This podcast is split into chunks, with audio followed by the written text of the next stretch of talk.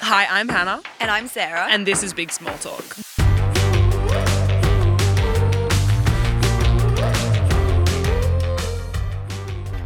this is the podcast where we try and cover the entirety of the news cycle from the serious to the frivolous all in one place. Because loving pop culture doesn't mean you don't understand politics. And today we're going to talk about Israel and Palestine, bed bugs, the voice to parliament, the Beckham documentary, and Trump.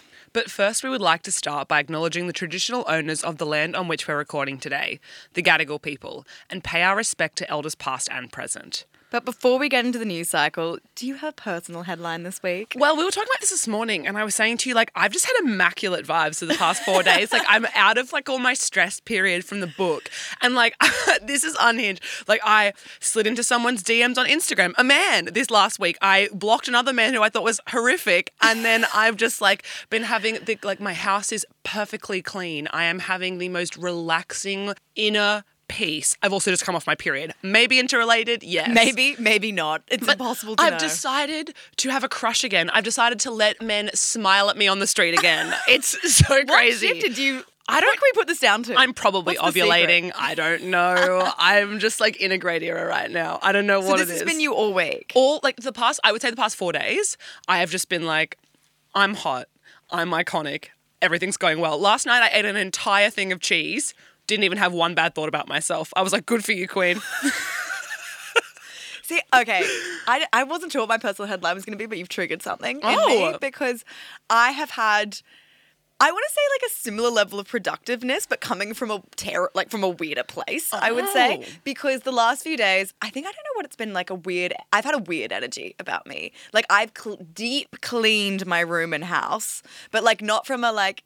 This is fun way, but from like a I need to do something to distract my body and mind way. nice. Very productive, Is it healing a bit? it is healing a bit, I think, because then at least you're like, well, this is very clean, this room. Yes, I get it. No, I know the energy you're talking about, and it's not. It's a bit manic. It's a bit manic. It's a bit manic. It's a lot, but it's exciting. It's a bit exciting. And then I was like, said to two my friends last night, I was like, can we go to Yochi tonight? Like a Yochi therapy session? I don't think I've ever been to Yochi. Oh, go to Yochi for therapy. It's really fun. You'll see me in the corner. I'm having a very intense conversation. I love that. um, we'll get into the news cycle, but I will preface this in saying that this week has been exhausting. And I think it's really important to acknowledge how horrible the internet is, how horrible the public sphere and the public debate has been across a range of stories. So I think it's just important to say that it's a big episode and take care. The death toll in Israel and Gaza now exceeds 1,400 following an attack by Hamas. Now, I want to start this story by saying that it's rapidly developing. Even between the time that we're recording now on Tuesday morning and Tuesday afternoon when this goes live, a lot will have changed, a lot will have evolved. So you need to pay attention to the moving parts, and we're going to try and break this down as clearly and simply as possible. Yeah, we're going to try and explain it. It's important to know, but I also want to preface this story in saying that to truly understand what is going on in Palestine and Israel, you would have to go back to biblical times. And we'll get more into it, but you could research this for a lifetime And not know everything. and still not know everything. And I think, again, we're starting this from the place of people are picking sides and making this a very divisive, polarizing debate. Mm. And actually, what this is, is just loss of life and violence and mm-hmm, inhumanity. Mm-hmm. And it's really important to say it's complicated. We don't have all the answers. We don't know everything. No. And there's been a lot of really poor coverage of this. I think a lot of people are quite scared to cover this because there's this feeling of not knowing enough or not wanting to say the wrong thing. So even publications that you would look normally look to are not touching this very well. no. To start with, what is the Gaza Strip? So, the Gaza Strip is a 41 kilometre long and 10 kilometre wide territory that exists between Israel, Egypt, and the Mediterranean Sea. 2.3 million people live there, and it makes it a location with one of the highest population densities in the world, mm. right? The Gaza Strip is one of two main territories, along with it, what is the much larger West Bank, which make up the Palestinian territories, mm. right? According to the United Nations, 80% of the population of Gaza rely on international aid. Well, it's mainly refugee camps. Yes, yeah. And so basically it's you know daily food being brought in to help. It's it literally is like quite a, a it's poverty. And from what I understand with it as well, like the border of it, one side is the Egypt border, which is a heavily military operated border, and then the other side is heavily military operated with Yes. Israel. So Yes. it's it's quite stuck. Yes, it is the perfect description. So, what would we say is the broader context we need to know between Israel and Palestine? The basics. Yeah. Like, Basically, the position that we'd start in with, a, the quicker summary I can do that gives sort of accurate mm. information on this is mm. that during World War II, Gaza was under British control. The population had an Arab majority and a Jewish minority. When the war ended, though, Jewish people were leaving Europe to find a safe place to reside. And essentially, the UN agreed to divide what had previously been known as mandatory Palestine into two states Israel, which would be the Jewish state, mm-hmm. and then Palestine, which would be the Arab state. The Jewish side accepted the existence of Israel, but it was rejected by the other side. This is in 1948, and basically war broke out over this. We basically then see Gaza existing in various forms under Egypt until it was captured by Israel in 1967 during what is known as the Six Day War. Since this point, Israel has been occupying or blockading thousands of kilometers of Palestinian territory, including the border, right? Is what we're talking about. You were saying, which essentially means Gaza's stuck. Mm. And the UN says that this is illegal. So, the other key historical point to understand here is that Israel actually withdrew from Gaza in 2005, but they maintain control of water, electricity, food supply, telecommunications, Sewerage, yeah. airspace.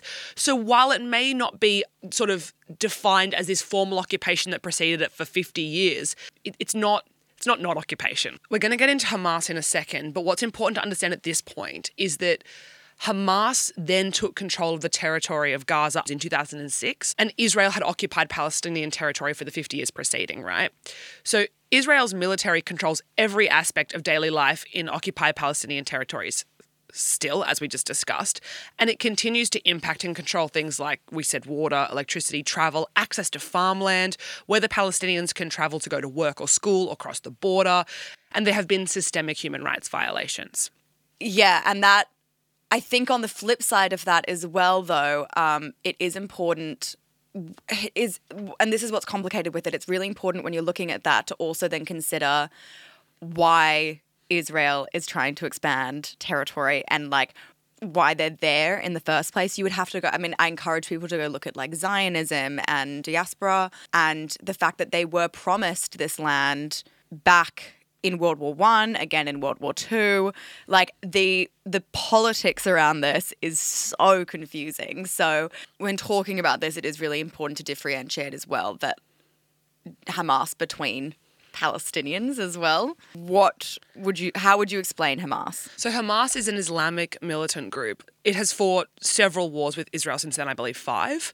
Um, Hamas, specifically its military arm, is recognized as a terrorist organization by not just Israel, but the United States, Australia, the European Union, and the United Kingdom, just to name a few. Hamas is backed and weaponized by Iran, but there's also a lot of stuff coming out about who they're funded by and things that it's a very complicated area, right? Yeah. That we don't quite understand yet. But it's important to also understand that Hamas does not speak for all Palestinians. So we've also got this alternate here where the larger West Bank, which is a Palestinian territory, is governed by a different party entirely and overseen by a Palestinian authority called President Abbas, his name is, um, which recognizes Israel's right to exist and is seen by most of the West as representing Palestinians. I think the key distinction between Hamas and this alternate, the Fatah party, is that Hamas has remained committed to using armed resistance, but the other side believes in negotiation and has kind of ruled out violence. So there is an alternate here that we can see, and there is conflict within Palestinian resistance as to what that looks like. Okay, so what actually happened on Saturday? Yeah, so on Saturday morning at 6 a.m., Hamas launched a wide scale attack on Israel, which prompted the Israeli government to declare a state of war. It took place on a major Israeli holiday, which is really notable. It, it, it, just, I think it's it's notable because it makes it just so much more horrific. I think. Yeah, and wasn't that holiday you're not allowed to be on your phone? Yes. So for a lot of people around the world, going back online, that was a shock. Yes, absolutely. Awful. Yes. And it, it followed weeks of heightened tensions on the Gaza Strip and the Israeli border, alongside ongoing heavy fighting in the West Bank, which is occupied by Israel. So, thousands of members of Hamas surged by land, sea, and air into communities in the Gaza Strip. They killed civilians, soldiers, and have been taking hostages. Yeah. So, more than 2,600 people are injured in Israel, and Hamas has stated that they have taken more than 100 hostages back to Gaza. They've also said that they will be executing one hostage live on television for every airstrike in Gaza. It's it's inhumane. abhorrent. It's, it's it's abhorrent. Israel has cut off the supply of electricity, food, water, and fuel to Gaza. Now, more than 80 countries have formally declared their support for Israel in the conflict, um, including Australia. Uh, you know, Anthony Albanese posted to X saying that he recognises Israel's right to defend itself, which is a really common line that we see come the out. The Opera House also was lit up. I, yes, no, and I saw there was a protest. There was there actually was there was a big protest at the protest same in time. Sydney. Yeah, uh, the the Free Palestine movement. Free Palestine movement. And again, you know, this is a rapidly evolving situation that we simply won't be able to keep up with. And there's obviously been really notable events. Like there's some, you know, there's also different claims. Like I read this morning, someone claiming that there was up to five thousand rockets fired by Hamas, and then someone else said it was two and a half thousand. Like Yeah, the numbers. You know, there was an attack at a music festival where 260 people were allegedly killed The music one. festival was awful. Yeah. They were all 20 year old to 30 year olds, kids. It's, yeah. it's it's really horrific and we're even struggling to talk about it and i can't even imagine what it would be like to be a member of the, the jewish community in australia or Yeah. anywhere like it would be terrifying right It would be terrifying. and this is what it comes back to and i think this is what we need to be talking about and conversing about is that there seems to be this incapacity to sit with the multiple truths at once that mm. we can advocate for the freedom of Palestine, but simultaneously not condone or celebrate in any sense, and I don't, violence, No. war, murder, assault. No. And that's what seems to be really difficult in this space is like acknowledging that multiple groups can be harmed and that these are civilians. Mm. And I think that online is a really dangerous place. The comment section is a really unhelpful place. And it's people sitting behind their keyboards saying a lot of shit with no lived experience. And I don't, you know, I'm not claiming to have any, obviously. I agree though. I think you could you could research this for years and years and years and you could 100% sympathize with both sides of this story. And because I even in research if I understand and sympathize with the Palestinian cause, that doesn't mean I would at all condone mass murder and violence. Yeah.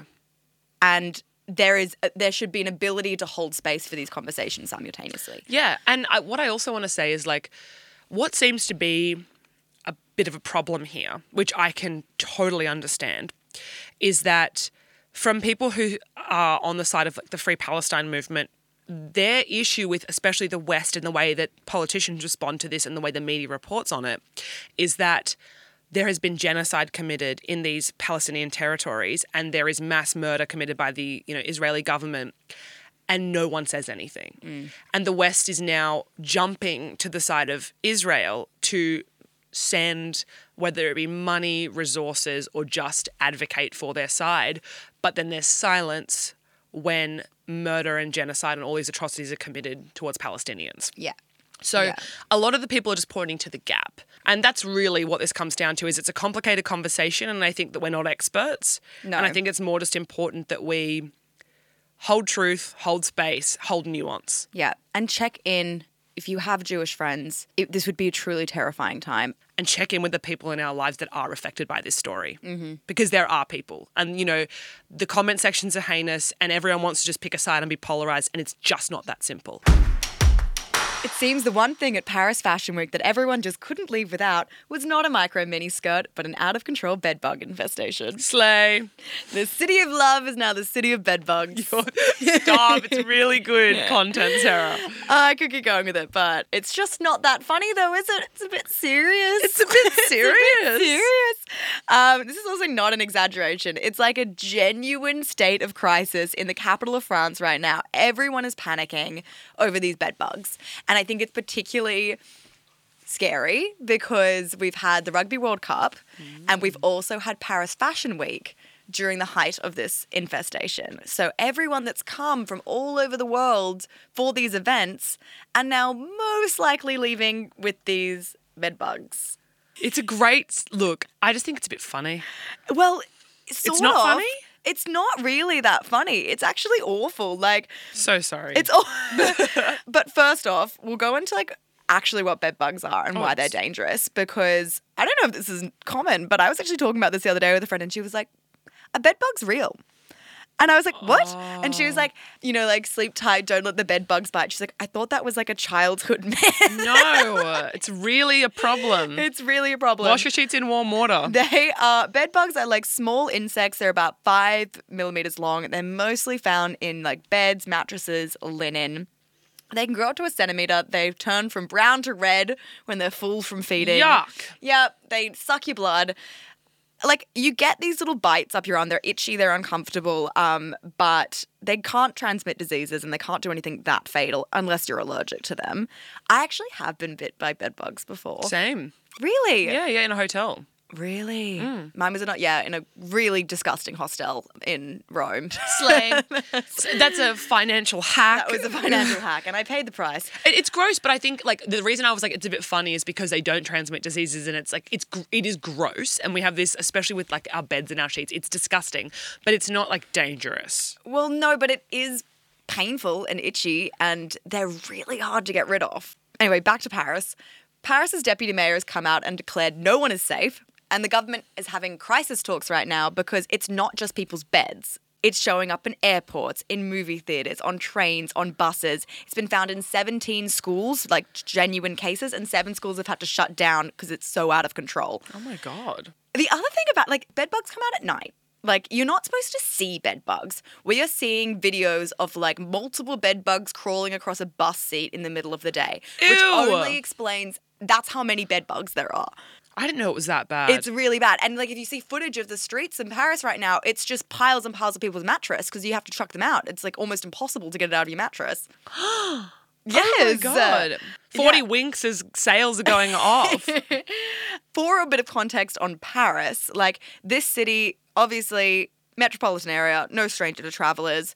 It's the world's most visited city uh, with 44 million tourists Whoa. in 2022.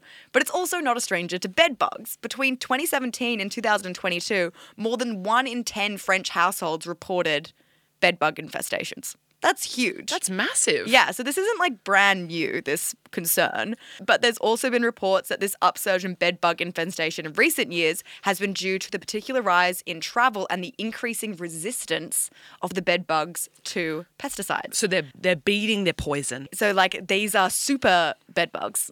Whoa. They're like hard to kill. So, in other words, these guys have mutated and they've evolved to create defenses and adaptations against certain chemicals that would typically otherwise have destroyed them before. So, This is actually such a bigger story than I Thank originally you. anticipated. So like people are going back to New York and back to LA after Fashion Week, and these bed bugs are like in their suitcases, oh my god. and then bre- they breed at a rapid rate. This could be a super spreader event.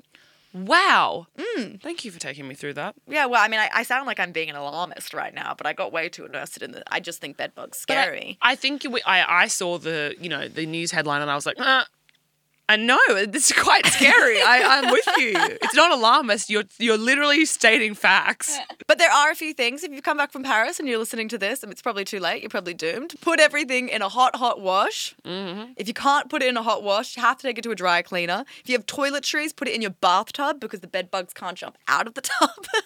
Ew, these things you're saying are terrifying. There's way more. but- I'm gonna go- Oh, you can put it in a freezer. You can freeze them as well.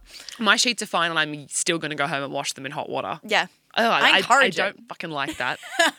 Before we get into the next headline, though, we're just going to take a short little break and have a word from our sponsors. That was so fun to say. That's so legit of us. It is. With four days until the Voice to Parliament referendum, here is the update you need before hitting the polls on Saturday. this Saturday. This Saturday, I've actually already voted. Clever. You haven't? I haven't. You want your democracy snag. I want my democracy snag. I think that's fair.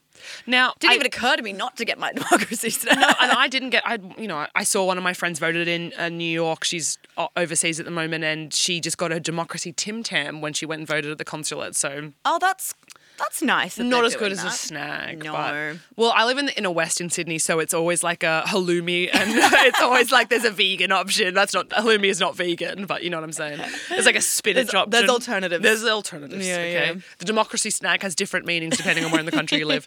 Now, I want to get into this again and say this is a really complicated issue. I think a lot of people are actually afraid to talk about it, and I refuse to be because we all have to vote and we all need to be informed. Now, we've done multiple episodes where we have spoken through what we're voting on, the processes. Um, we've debunked some of the common misinformation, disinformation we're hearing from both sides. And I think that this right now is not an opportunity to rehash all of that information because I think that if you're listening, you probably and hopefully know what you're voting on on Saturday. But I think today is an opportunity to go over what this campaign has looked like, some stats uh, before we hit the polls ahead of Saturday, and have a conversation about our feelings and our approach to this week going back, I think like the key arguments that we're seeing from both sides of the campaign, the Yes campaign argues that Indigenous people should have a say in matters that affect them, that we should recognise more than 65,000 years of continuous culture, and that listening and consulting Indigenous people on matters that affect them will ensure money is saved and spent more effectively to close the myriad gaps they experience, Yeah. right? The No campaign can be split into two distinct sides the conservative no and the progressive no. Now, the conservative no has been clearly focused on division, saying, you know, that um, this voice will create inequality under the law and that it's legally risky, that it will increase litigation. That's kind of been their core pieces of argument. Whereas the progressive no has argued that it's a bureaucratic process and that treaty should come first or And this doesn't go far enough. it doesn't go far enough or that they don't want to be recognized in the constitution of the colonizer. The other really fair point of the progressive no is there's not enough trust in government. No. To put yourself behind something like this. Yeah, and why would you? Why would you trust a government that has failed you for its entire existence, right? Like, Absolutely. understandable. So that's kind of like the key distinctions we're seeing between the sides. Now, some stats that I was reading last night the ABC's poll of the polls has put the yes at an average of 41.2%, well behind the no, which currently sits at 58.8%. 2.2 million people have already voted at a pre poll centre and 1.9 million people have so far applied for a postal vote. Now, something interesting that I wanted to talk about as well is that I saw at the end of last week the Guardian's essential poll saw the yes vote increase by two points and the no vote decrease by two points. And that's the hmm. first time that had happened in a couple of months. The no was like rapidly increasing and the yes wasn't really moving or it was decreasing. Yeah. But something more interesting than that that I thought about, which kind of puts into perspective what the next few days mean, is that between, so you can identify when you're being polled as like a soft yes or a soft no, meaning you are more flexible, you haven't quite decided, and you could have your mind changed. So between the soft yes, the soft no, and undecided voters was 28%, mm. which is 5 million people. Wow. So we potentially have also, like, I will say, generally the people that pre poll are not the undecided voters.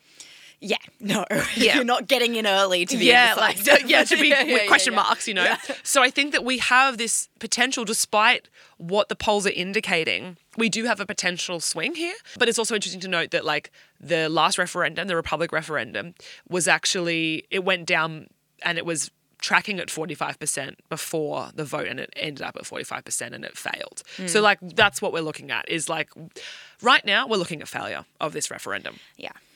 And so I guess what we're here to have a talk about is not, you know, the detail or or the specifics of the question, but about how we should approach these conversations. Mm. I think that from my perspective, my concern is not whether people are voting yes or no.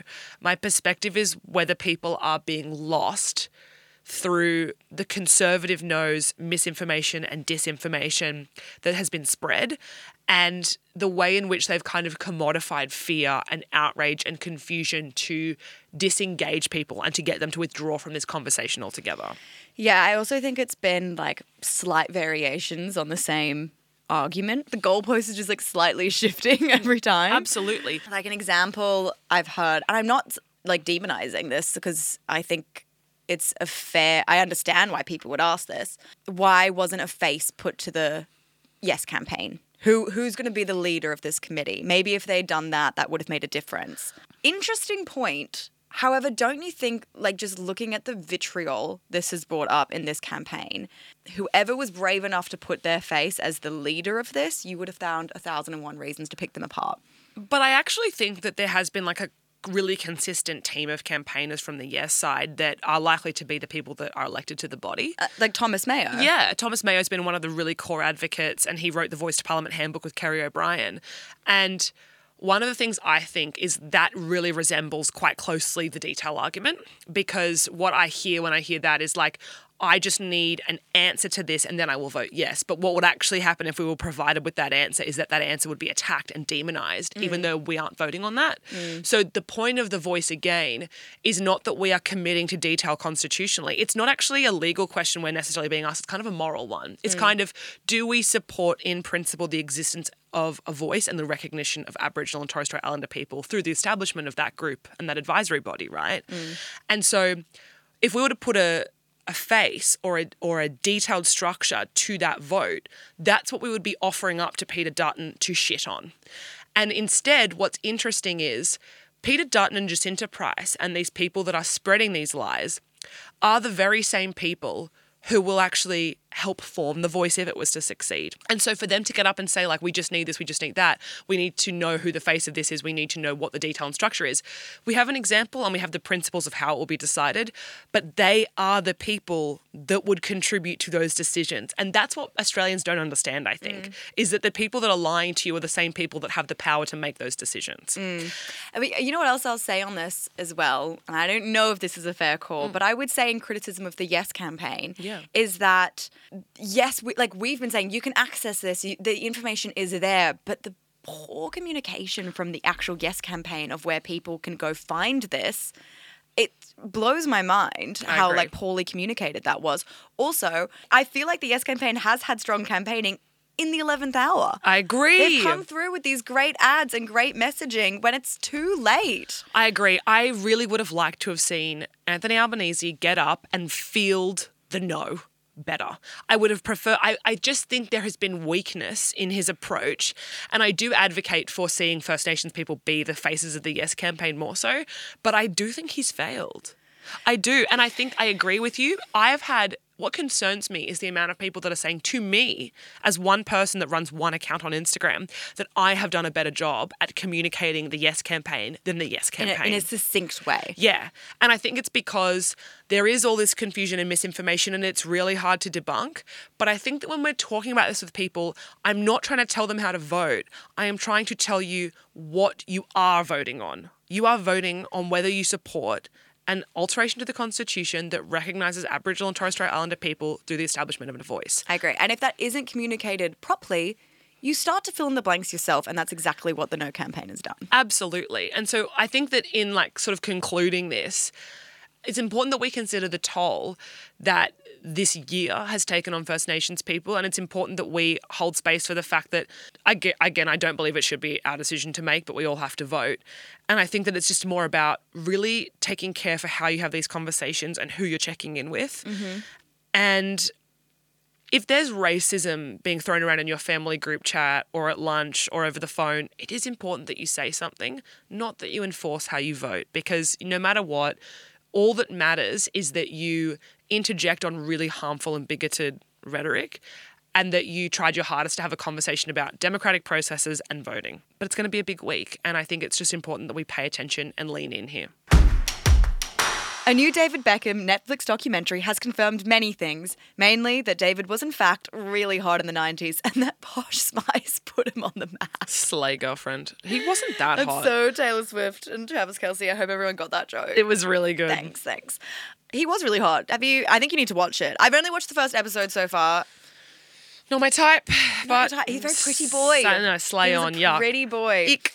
Um, here are my favorite revelations from the doco so far. Some of this is what I've personally just seen in the first episode that I've watched. Um, some I've had to read on, which has been unfortunate because I want to go on this journey on the documentary and I will resume. But lots of stuff has come out. One, David Beckham loves to beekeep and Lego. That's actually very endearing. I d- yeah, I know. It like starts with him like out in his little beekeeping outfit, like pouring the honey, and I'm like, what am I watching? What is happening? That's right now? hilarious. The filming of it's also really funny when you watch it because like everyone has these like really especially in the first episode, like really intense close ups, and then mm. it'll kind of like overlay footage over them. It's very dramatic. I'm like, what? I'm, I'm, I'm overwhelmed You've by what to I'm me. watching. The second thing I picked up was, but maybe this isn't fair for me to say, but daddy issues From little. David. From David, I would say. Pretty much what's happening is like it goes through his relationship with his father and like his dad's obsession with his son's success. David actually says in one of the side interviews, like, it was all about control. And he says stuff like how his dad would feed him like raw eggs as a scrawny teen to beef him up. And like it was his dream for his son to play this and it was his dream for his son to do that. And like, it's interesting because it comes from like a place his dad is obviously just so proud because he has gone and achieved all of these things. But I also thought it was interesting. So Stevens, who's the director, he I've never watched Succession. I've only seen the, f- a few episodes. But if you've seen Succession, he plays Hugo in it. Oh. Um, and he also directed this Beckham documentary. And he tries and sort of fails to encourage his dad to like re-examine whether that like really hardcore focus on his son's success was useful or not hmm. for someone so young. Because you also forget like David was like, I think he was 17 or something when he played his first big game. Like he's a baby. Yeah. And his dad just replies and says like, I was hard, but it turned out to be the right thing. Oh my gosh. really interesting. Again, it's kind of like giving very much child star that classic rhetoric of like, oh, it, I want what's best for you, but it's also my dream, and you're going to have these disordered eating Yeah. behaviors in order to achieve that. like I was waiting for David to turn around and be like, "No, Dad, I'm giving up your dream." yeah, Not- no, like- yeah. Third thing I noticed, Posh and him are super cute. Like Yeah. she comes in, and I was like, "Oh my god, I'm obsessed!" Like, and he would talk about how he would drive hours to see her for like seven minutes. Really? Yeah, kind of gets a bit contentious because everyone's like, "He's not focused on the game. Victoria's distracting him," sort of thing. Whoa. Yeah, yeah. There's a few like okay, I don't know if I was just picking this up or if other people have picked up on this. And again, I'm only episode one, but like his mum is like, "Yep." Uh, Victoria would call at 3 a.m. and I'd be like, he's got a train tomorrow. And they'd talk for hours. Like, she just seemed unimpressed. Like, the same way, like, you're distracting my son. Yes, I get it. the other thing that was interesting, and again, I don't follow soccer, football very closely. So this was all sort of new goss to me as I was watching it. But a big thing that happened in David Beckham's career was he was sent off a game for kicking a player during the 1998 World Cup finals against Argentina. And the incident sparked huge outrage in England, and like newspapers declared him like public enemy number one. It was awful. And it's insane when before this, like, you forget how like insanely talented he was. He was the golden boy before this. And in the documentary, it's revealed that the night before that big game and before all this happened, Victoria, who was touring with the Spice Girls at the time, called him and told him that she was pregnant the night before this huge game. So he committed like a violent act against another player after finding out happy news? No, no, no. He's like, it was, I think everyone was like, he. It's interesting. No one, like, Victoria's like, yeah, he was thrilled to hear the news. But, like, teammates of his and stuff have been like, that was probably not the best time to tell him. His head was in, was, should have been in the game and he was clearly not focused. Not excusing it at all, but everyone was like, bad timing, potentially. Totally. Totally. I get that. Interesting. But she kind of stands by it. She's like, oh. I, I get it, but like I just can't imagine being pregnant and not instantly telling my partner. I Like, know. Withholding it? And I think, but I think they were like 23 as well. Oh wow. This is fascinating. I'm gonna go watch this tonight. Yeah, You've really yeah, yeah. sold me. And like she says on it, like the absolute hate, the public bullying, it went to another level. He was depressed. He was clinically depressed. I would still want to kill those people. Huge. Whoa. The other thing the documentary w- touched on was the Madrid affair. So, Rebecca Loos, have you heard of this? at No? I've seen it on TikTok the last few days. Yeah. She was his assistant when he was transferred to the Real Madrid team um, in 2003. She went on to then claim that she had an affair with him and sold her story to the British tabloid News of the World. Made a killing in doing that. Um, they don't really directly speak about the allegations in the documentary. But Victoria does say it was the hardest period for us because it felt like the world was against us. Whereas David, more vague, just said, I felt physically sick every day when I opened my eyes. Interesting. It that one is interesting. Again, I don't. I'm not an expert on this. I think a few other women came f- forward and claimed that they had affairs with David as well. Again, it's not. Re- it's touched on. It's the first time they've ever spoken about it, but like not, hmm. not di- super directly. My other observation on this is that Posh is hysterical. Yeah? She's a really funny, and I, I kind of knew that before, but she's really funny. And one of the biggest memes and clips that's going around right now is when she's like, I just really fancy David. Like, and she goes, We're just, we're both from a working class family. Oh. And then David, like, pops his head back in the door and is like, Tell the truth, tell the truth. She's like, I am telling the truth. And she's like, What did your dad drop you off to school in? And she's like, It doesn't, that doesn't. He's like, Be honest, what did he drop you off to school in?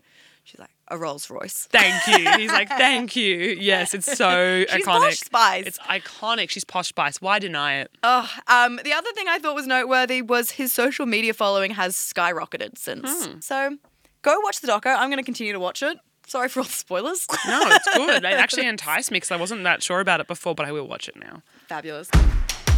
The trial of Donald Trump and his real estate business has started in Manhattan last week, and despite facing a potential fine of at least $250 million for financial fraud, he treated it like a campaign sleigh. Oh, the Don. just- So we know there's a million cases. So what is this case, right? Mm. The New York Attorney General is taking Trump to court after a three-year investigation found that he and others at the Trump Organization repeatedly used false and or misleading financial statements to broker deals and bolster the appearance of his net worth and obtain like favorable loans on the basis of these lies. Mm. So what's like quite interesting about this case that people might not understand is that the judge overseeing the trial has already found him guilty mm. of financial fraud. So he's already been found guilty. And that judgment occurred on the 26th of September, so two weeks ago. So this initial judgment was delivered, and after prosecutors found fraudulent reporting for 23 Trump organization properties and assets between the decade 2011 to 2021. I'm with you. I was reading this this morning. that The financial statements made Trump's net worth appear between 850 million and 2.2 billion dollars higher than reality. Imagine if I did that. like, Let's round it up. Let's round it up. I check my bank balance before I get a mocker. Right? this man is over overcompensating by 2.2 billies.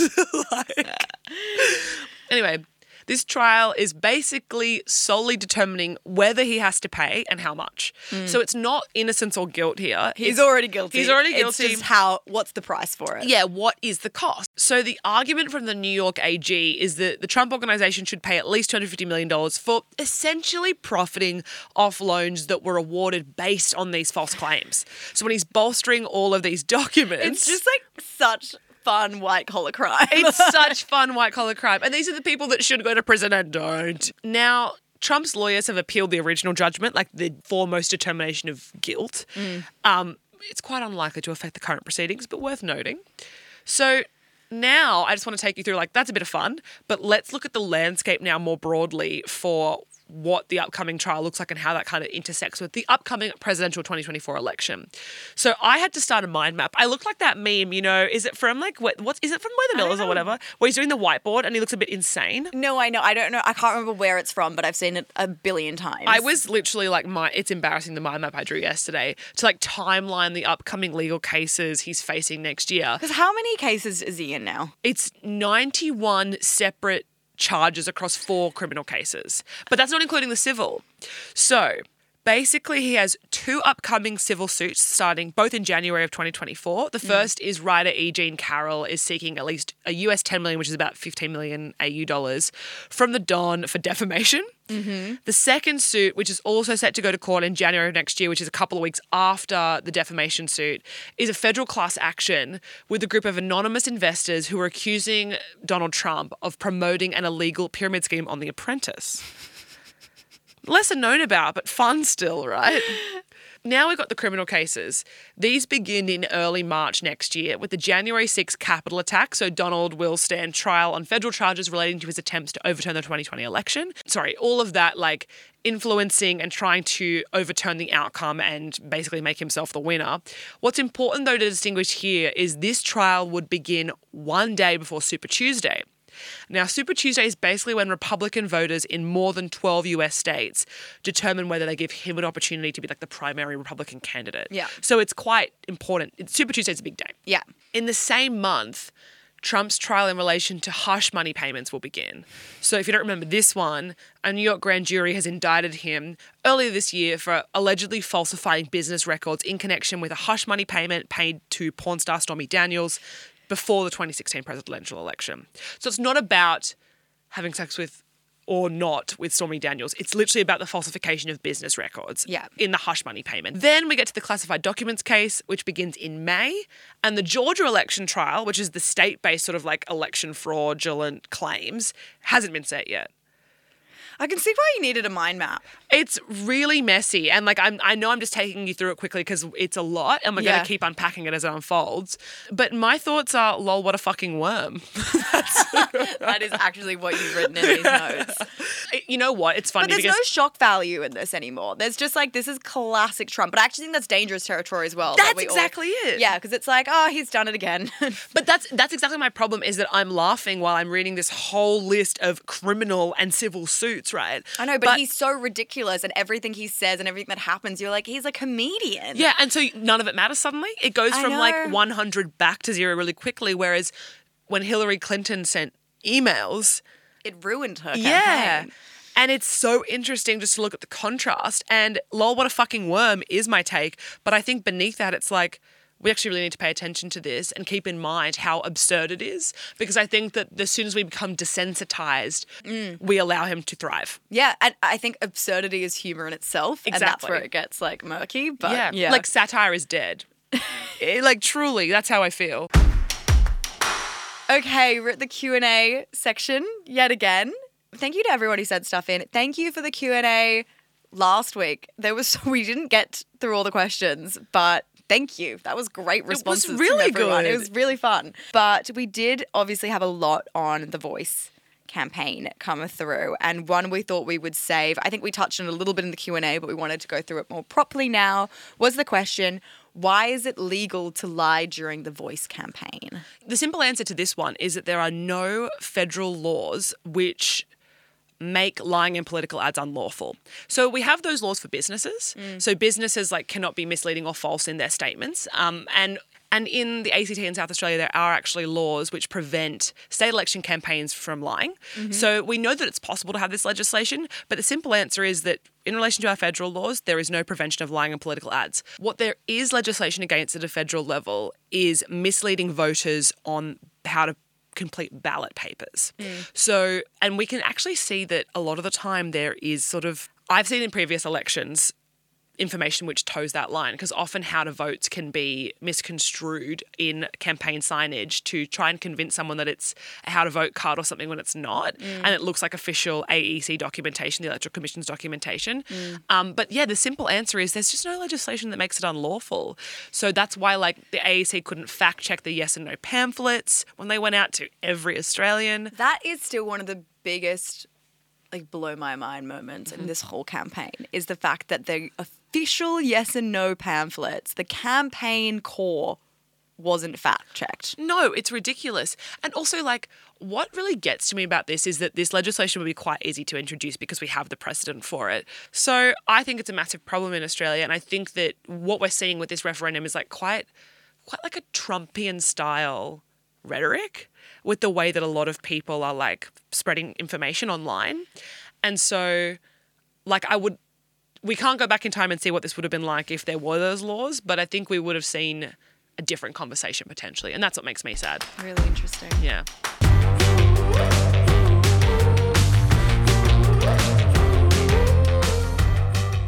Thank you so much for listening again this week. If you wanted to follow us on Instagram, it's big small talk underscore pod. Please send us through any questions, any feedback, anything. We know this was a really big news week, so absolutely any thoughts and feelings, please send them our way. And we will talk to you next week. See you next Tuesday.